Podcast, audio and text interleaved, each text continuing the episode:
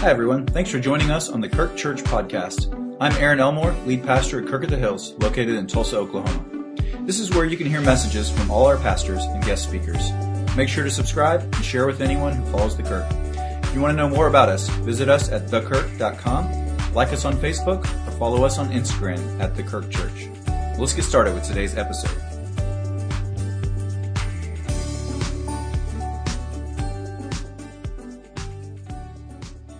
Paul Tripp say this last week that one of the main reasons we come to church every week on Sunday morning is to re- cure ourselves of our spiritual amnesia. And that is that between Sunday to Sunday, we forget. We forget. Maybe we don't actually forget, but functionally we forget who God is and what He has done for us. And so we need to be reminded of that. That's why we're here this morning to remind ourselves of who God is, of His good gifts to us, and to reorient our lives and to untangle our disordered hearts by the grace of God and through the power of the Holy Spirit. Before we get into our sermon this morning, uh, just another quick word on Commitment Sunday next week. Uh, that's a great Sunday to come to church. Don't not come to church because of that. It is a very celebratory thing. And uh, because of that, you should have received a letter this past week it may still be in your mailbox because we sent it by snail mail. That's right.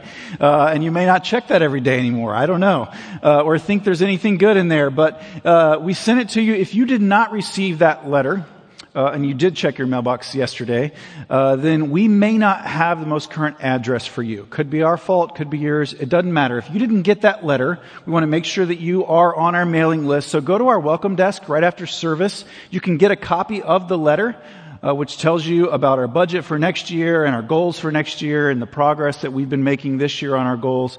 Um, so grab a copy of the letter and then give them your most updated address. You can also just call our office during the week and update that or email Carrie Lund on staff. Um, but just make sure that we have you. We don't send out a lot of mail, uh, but when we do, it is important. So we want to make sure that we that we have that.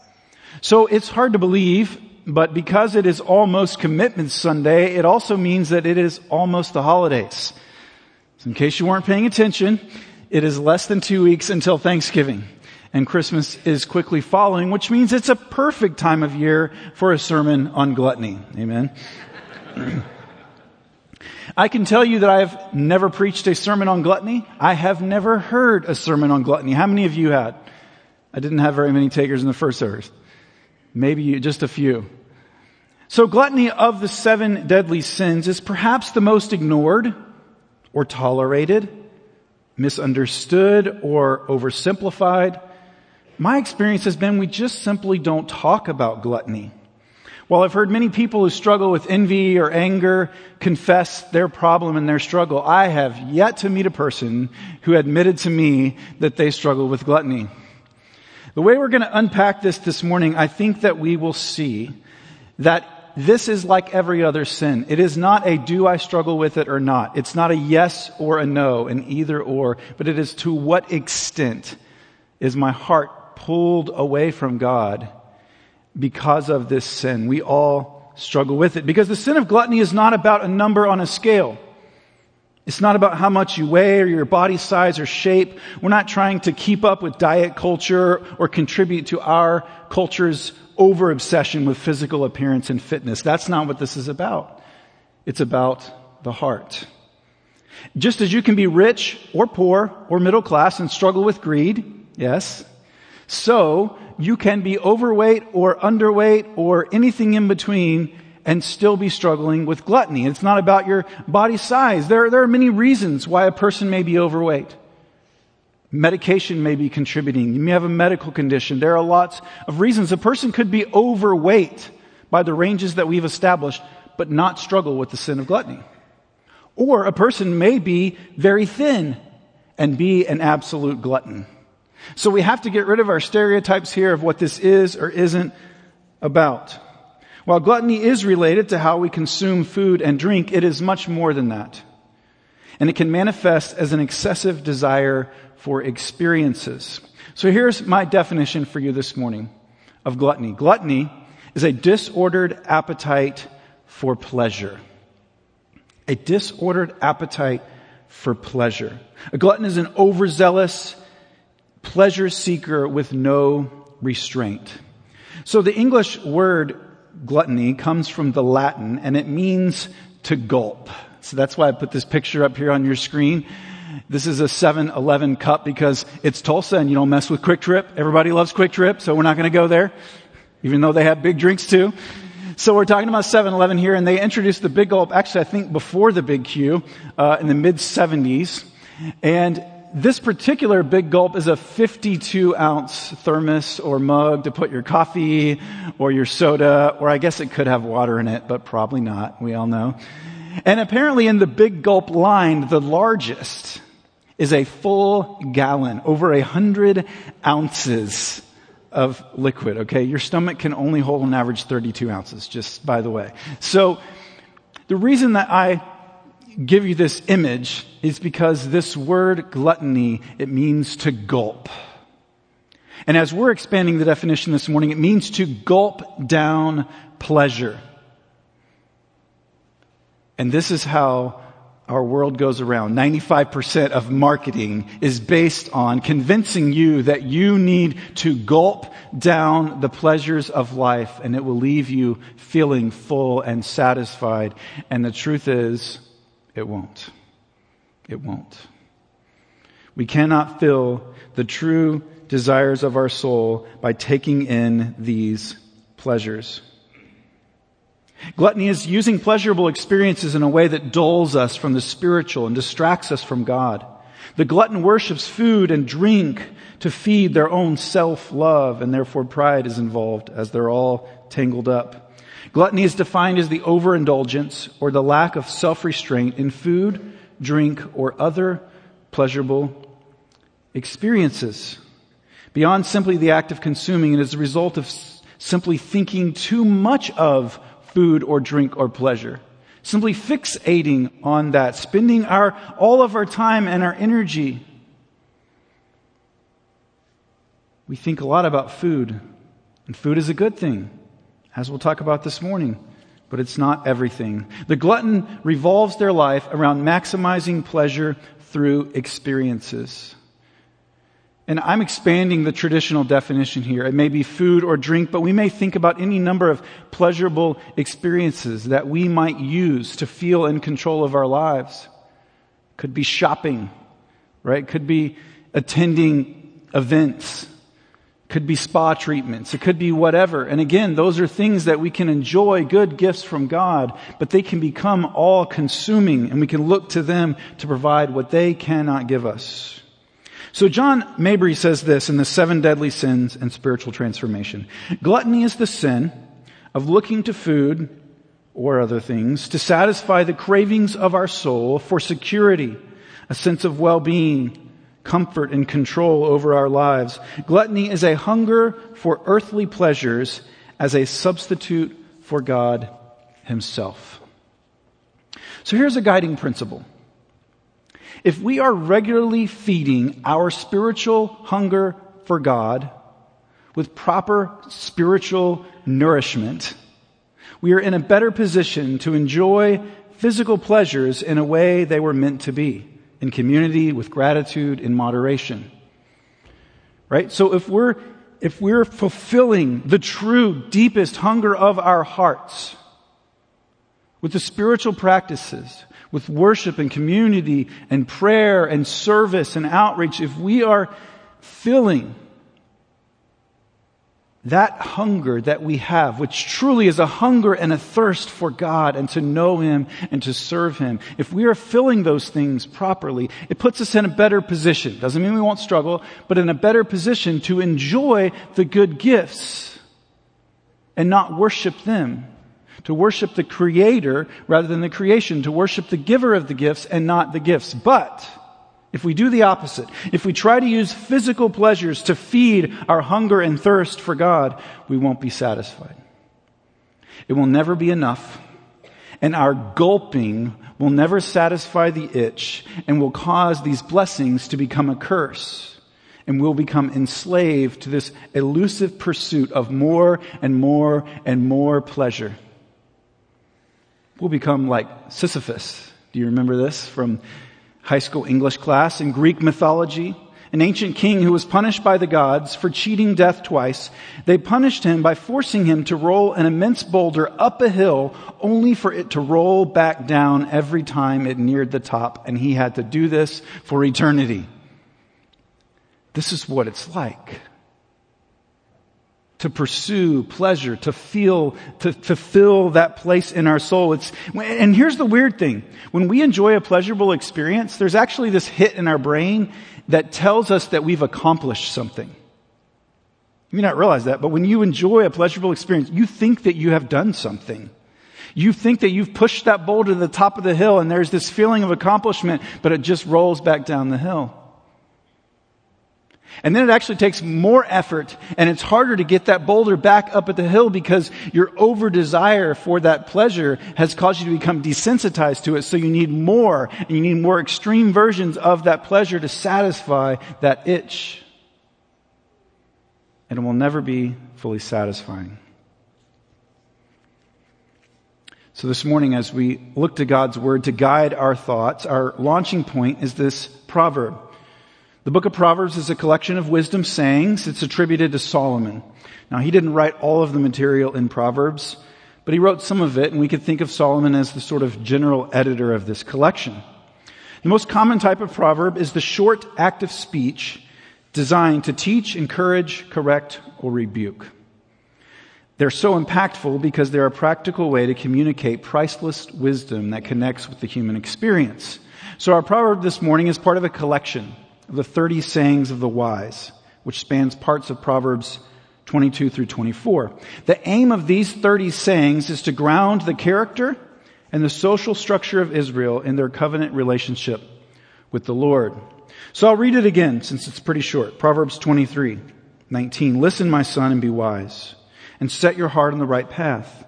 Do not join those who drink too much wine or gorge themselves on meat, for drunkards and gluttons become poor and drowsiness clothes them in rags. So gluttony and drunkenness are often paired together in scripture. They're paired to characterize a way of life of overindulgence and lack of discipline and restraint. You may recall that a couple points in the Gospels, Jesus is actually accused of being a glutton and a drunkard, which he wasn't, but they misunderstood his intention and his goals. The prodigal son of Luke 15 is a quintessential example. The parable tells us the, the younger son got together all he had. He set off for a distant country and there squandered his wealth in wild living. So the glutton embraces YOLO to the extreme, right? YOLO meaning you only live once. This has become the motto of the modern era. To eat and drink and be merry for we all die to gulp down the pleasures of life, to get as much for yourself as you can. For tomorrow we die. It's hedonism to the full. And in a way, it's nihilism. It's seeing no point in life other than to have fun and pursue pleasure. And this proverb tells us that excessive love of pleasure, that gluttony results in poverty. Now sometimes it results in actual physical poverty, financial poverty that pursuing those things and a life that is characterized by no discipline can lead to financial ruin. It can, of course, ruin relationships, but financially that can happen. Now, because life's not fair, sometimes people live very gluttonous, very hedonistic lifestyles, and they still have a lot of money because the world's not fair. It doesn't always result in financial poverty, but, but gluttony always results in other kinds of poverty. First of all, poverty of character, which then eventually leads to a spiritual poverty. It has to damage our relationship with God. We cannot look to these other things as our source of comfort, as our source of trust, and also fully place our trust in God. When we're desperately looking for that next hit of pleasure or fun, these creature comforts, we will not look to God for our true joy and gladness. But as we've seen and will see with all of these vices, we must understand that our disordered love is a distortion of an underlying love of a good gift which God has given. And so it is with food and drink and pleasure. So let me be clear. Food is a good gift from God. Amen? Amen. It's a good gift. God has given us good food and good drink right here. Genesis chapter 1, the beginning of the story. God said, I give you every seed bearing plant on the face of the whole earth and every tree that has fruit with seed in it. They will be yours for food. And then continuing in Genesis 9, everything that lives and moves about will be food for you. Amen. Just as I gave you the green plants, I now give you everything. Praise the Lord for bacon, right? You never can go wrong being excited about bacon. Everybody, well, if you don't love bacon, whatever. Psalm 104. He makes grass grow for the cattle and plants for people to cultivate, bringing forth food from the earth, wine that gladdens human hearts, and oil to make their faces shine, and bread that sustains their hearts. God has given us food. It's necessary, but it's something that we can enjoy as a good gift from God. And so we should eat food and partake in a way that is appropriate to our health. This isn't one size fits all. There's not some principle or some standard that I can give to you because there are different needs for different people. A very active athlete or a pregnant mama needs more caloric intake than the average person. People have different bodies, they have different lifestyles, different activity levels. And we need the wisdom of doctors, nutritionists, wise friends to help us discern healthy patterns of eating and consuming. I also want to say that the Bible encourages feasting. Feasting. You know, I kind of joked that this was a good timing right before Thanksgiving. But here's the thing. Look, God is not some cosmic killjoy, and I'm not here to ruin your Thanksgiving plans. I believe that feasting is a biblical thing. But it is an exception to the norm. In other words, it's not an everyday thing. I think there are times for to put out a big spread and to enjoy a great feast with thanksgiving and intentionality, to enjoy God's good gifts, to celebrate things like weddings. I was recently at where we enjoyed a great meal and good drink and we celebrated a big occasion. But you can't do that every day. You have to use restraint. You have to use self-control because then otherwise the good gift becomes a curse because there are consequences to that. I think this is really true. It's a key that ties together all of these sins in that you have to have self-control. Because if we don't exercise self-control, then we will lose control. If you don't exercise self-control, you will lose control. I'd like to offer some specific words on alcohol. So my personal conviction is that alcohol consumed in moderation is a good gift from God.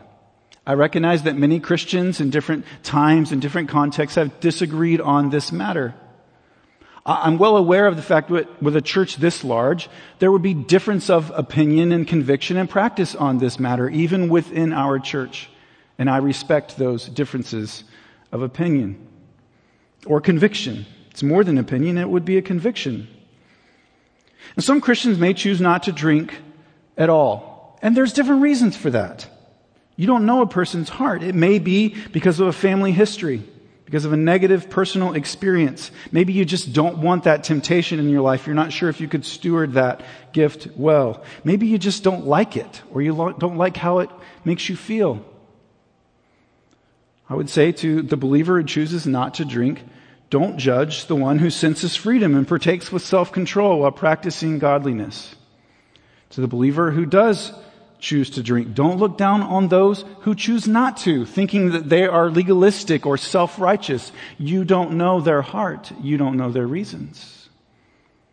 I would say that prayerfully consider that this is one of those issues, like a number in the New Testament, where each one must decide in their own heart their conviction knowing that we must all give an account to God for our lives. But I want to add a little exhortation for those of us who choose to drink in moderation. This is an area of Christian freedom where we have to be very cautious. Can very easily fall into gluttony and idolatry. We must assess how dependent we are on that evening drink or two or three that we look forward to throughout our day? Is that what is keeping you going? Is that where you're placing your sense of peace or that, that you can make it? I think there's an epidemic of functional alcoholism in our day. Those who may externally appear to have everything together, but you know that there's a problem that you're drinking too much. And maybe you're still holding on your job and you're still functioning and people might not ever know it. There are also some who may not, by definition, have an abuse problem, but you know that your heart is a little too attached. I want to suggest to you pastorally a possibility to consider. Again, this is not a legalistic burden or a have to, but I know people who have been helped by this. Maybe it's alcohol, maybe it's some other pleasure that you know maybe has a little too much pull on your heart. And maybe a great practice for you would be to just decide a short term fast from that pleasure.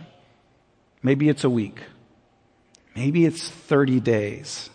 Because sometimes we don't realize how much something has a hold of us until we break the regular pattern because we just keep going back to it and we keep going back to it. And by taking it away temporarily, it may reveal some things.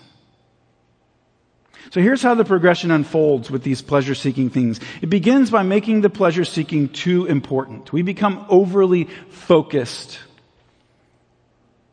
on getting that pleasure, on that creature comfort. And then it progresses to where the pleasure seeking becomes our focus or our goal. It's not just now an enjoyable part of our life, but it becomes our driving force. We're like the man in Luke 12 who says, here's what I'll do. I'll tear down my barns. I'll build bigger ones and there I'll store my surplus grain. And I'll say to myself, you have plenty of grain laid up for many years. Take life easy. Eat, drink, and be merry.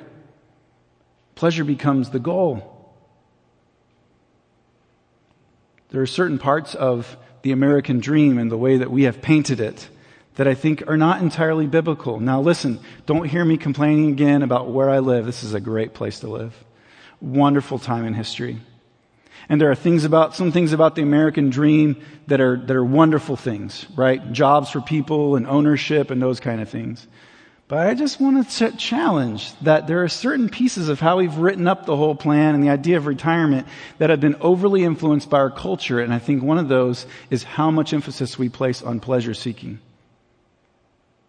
Enjoy God's good gifts, but have purpose, have mission. Don't just live your life to live from, from one enjoyable thing to the other.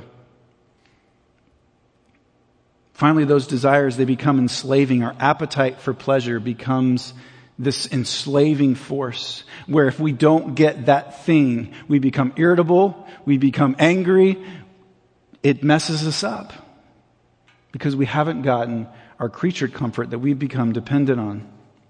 So here's what we want to avoid. In Paul's second letter to Timothy, the young leader of the church at Ephesus, he includes one of the longer vice lists, maybe the longest one, in the New Testament. And it's a tough list. So here it is. 2 Timothy 3. He says, But mark this. There will be terrible times in the last days. People will be lovers of themselves, lovers of money, boastful, proud, abusive, disobedient to their parents, ungrateful unholy, without love, unforgiving, slanderous, without self-control, brutal, not lovers of the good, treacherous, rash, conceited, and here it is, lovers of pleasure rather than lovers of God. Having a form of godliness but denying its power. That's what we want to avoid. We want to avoid becoming lovers of pleasure rather than lovers of God. We want to love God first and enjoy His gifts of pleasure. Because if we love the pleasures, they won't satisfy. They will, they will become the opposite of what they're supposed to be. They will become enslaving, driving forces in our life, and that we will never be able to be satisfied in them. We will be robbed of their power and their goodness when we become lovers of pleasure. I mean, it's the same thing with money, right? Money is a good thing, but the love of money is the root of all evil. I'm getting ahead of myself. That's the sermon on greed next week, which is of course the topic for Commitment Sunday, but you know, you're welcome.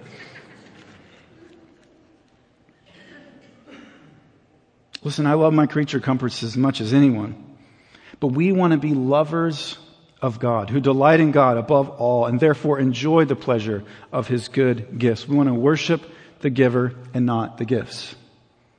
So how do we avoid becoming lovers of pleasure? whose spirits are desensitized to the work of the Holy Spirit because we're so quick to mask or attempt to wash away every sense of discomfort, discouragement, or disorientation in our lives through food or drink or shopping or another mini vacation. Because that's what we do, don't we? Because we have, we have the ability. The moment that we sense discomfort, displeasure, something that we don't like, when we feel disoriented, when we feel out of control, what do we do? We grab for something that will, that will numb the pain or make us feel just a little bit better. But it won't. But we think it will give us that, it just gives us that little bit. And I wonder what it would look like for us if we embrace the fact that sometimes discomfort might actually be good for us. Sometimes being disoriented or feeling out of control might actually be good for us. And rather than being so quick to grab those things to just try to feel a little bit better, we paused and we said, God, what are you doing here? We said, you know what, God, what would it look like for me to experience your power and your peace and your presence as a truly sustaining force in my life rather than grabbing for all these little cheap substitutes. I'm saying this to myself too, y'all. What would that look like? I think it would be powerful. I think that we rob ourselves seeing God's hand and God's power because we're just, we, we're so quick to grab whatever thing off the shelf that we're used to grabbing. And we all have different things. So how do we maintain a healthy relationship with these creature comforts? Here's a couple of questions for you to consider. The first one is, does your love of pleasure prevent or restrain your ability to serve and give generously to Christ's work and His church? Sometimes that's one of the things. Our love for comfort keeps us from serving, keeps us from stepping out, from doing things that God has called us to do. Sometimes our addiction to our own pleasures keeps us from having more resources available to give generously to all different kinds of God honoring purposes. What happens when your regular sources of material comfort and pleasure are disrupted? Because it happens. We're pretty good at keeping things under control, but what happens when that is disrupted? What happens in your heart? What happens to your attitude? What happens to your behavior? So I want to offer us a couple of ideas for enjoying God's good gifts. First of all, we do them prayerfully. We have to discern, God, would you help me to have the right relationship with these good gifts? Would you help me, Lord, to not love them too much? Would you show me the ones that maybe I need to remove from my life temporarily or permanently because they're not actually that helpful to me. They're not serving your purposes in my life. To be prayerful as we engage God's good gifts. Second, to be thankful to recognize that they're all from God, to give thanksgiving for the gifts that He has given, not taking credit for them for ourselves. Third, to enjoy them communally. I think sometimes we get off track and we begin to love things too much because we have become isolated and we're not enjoying those gifts in the context of others, but it's become just this selfish, isolated pursuit of pleasure. I think what we would find is that, that we actually would get more joy and that those things would would produce the good fruit they're supposed to produce if we enjoyed them in the context of others and sharing them with others. We were designed to enjoy God's good gifts in the context of community with other brothers and sisters in Christ, with our family members, with friends, Fourth, that we would enjoy God's good gifts generously. That's part of how we restrain our own pursuit of pleasure is that we give generously so we have less resources to spend on ourselves. It's just a pragmatic way to approach this. How do we restrain our pursuit of pleasure? We allocate less resources toward it. The only way you can do that is you have to give more away. And finally, that we would enjoy God's good gifts intentionally intentionally, not just gulping down all the good things, but being intentional with those gifts. And part of that, again, might be some kind of fast or some kind of way of you intentionally working through some of these things in your life just to check your heart, just to see, God, where am I at? And here's a great guiding principle for all of it. 1 Corinthians 10:31. So whether you eat or drink or whatever you do, do it all for the glory of God. So I know this sounds like a very pious question, but as we as we partake in God's good gifts, we should ask ourselves the question, is this bringing glory to God? Is this, that's a, that's a very refining question as we partake in God's good gifts. For those of you who find yourself this morning already in trouble and you know it in one of these areas, some kind of pleasure that is taken a hold of your heart. You have become enslaved to pursuing it, to pursuing it, and you desire it too much. I want to encourage you to reach out to a counselor, to a pastor, to a trusted friend. Start somewhere. Take a step in a direction because you know that thing is not serving you well. It has a hold of you. It's not a good gift. It's a bad master. You may consider a fast that may be part of your approach so you can see more clearly with it, whether it's something you should remove from your life entirely. But there may be pleasures, there may be good gifts that you do need to cut out of your life. Right? Last week we were, we were talking about lust, but Jesus gives this example where he says, if there's something that's causing you to stumble, get rid of it. Cut your hand off, gouge your eye out. He was hyperbolically saying, Take drastic measures to remove that thing from your life. If it's pulling you away from God, it's not worth it. So there may be things for you that they're just not worth it. That you need to remove from your life. Again, you have to discern that with godly counsel. Here's my heart this morning. Listen, as I said, God is not a cosmic killjoy. God designed joy. He designed pleasure. He wants you to enjoy. Look, one day we're going to sit at an incredible feast. We're going to feast in the kingdom. It's not just a one-time feast. I think that's a symbol. We're going to, we're going to enjoy God's good gifts in heaven. While we're here, our hearts are tainted by sin, so we can enjoy His gifts, but we have to be discerning we have to be careful. We have to practice self-control because our sinful hearts will ruin those gifts. So enjoy God's good gifts, but enjoy them as that. So the, the starting point for that is you've got to be feeding yourself spiritually.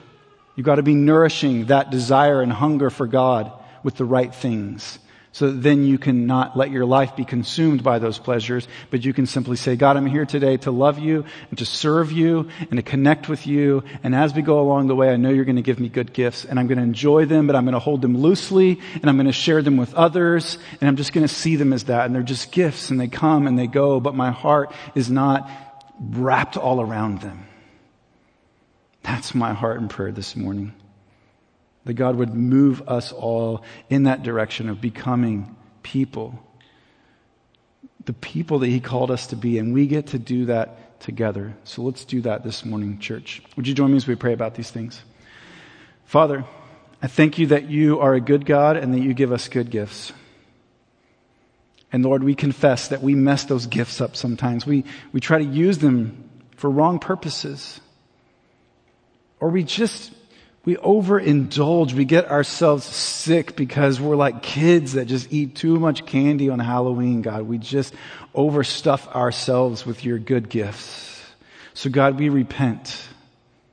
And God, I pray this morning that you, as you brought conviction to hearts, God, that you will, you will bring specific things to people's minds. And you'll give them the courage and you'll fill them with your Holy Spirit to begin making steps in the right direction to reorder their hearts, to love you first, to seek first your kingdom, knowing that you will give us all those good gifts on top of that. But you are first and you are our priority. So, Father, we're here today to do that, to declare that you are our priority. We're here to worship you and help us in the days ahead to continue to place that priority on knowing you and loving you. Father, we ask for your mercy and grace to change us in the ways that we need to change. And we'll give you all the glory and all the credit. In Jesus' name, amen.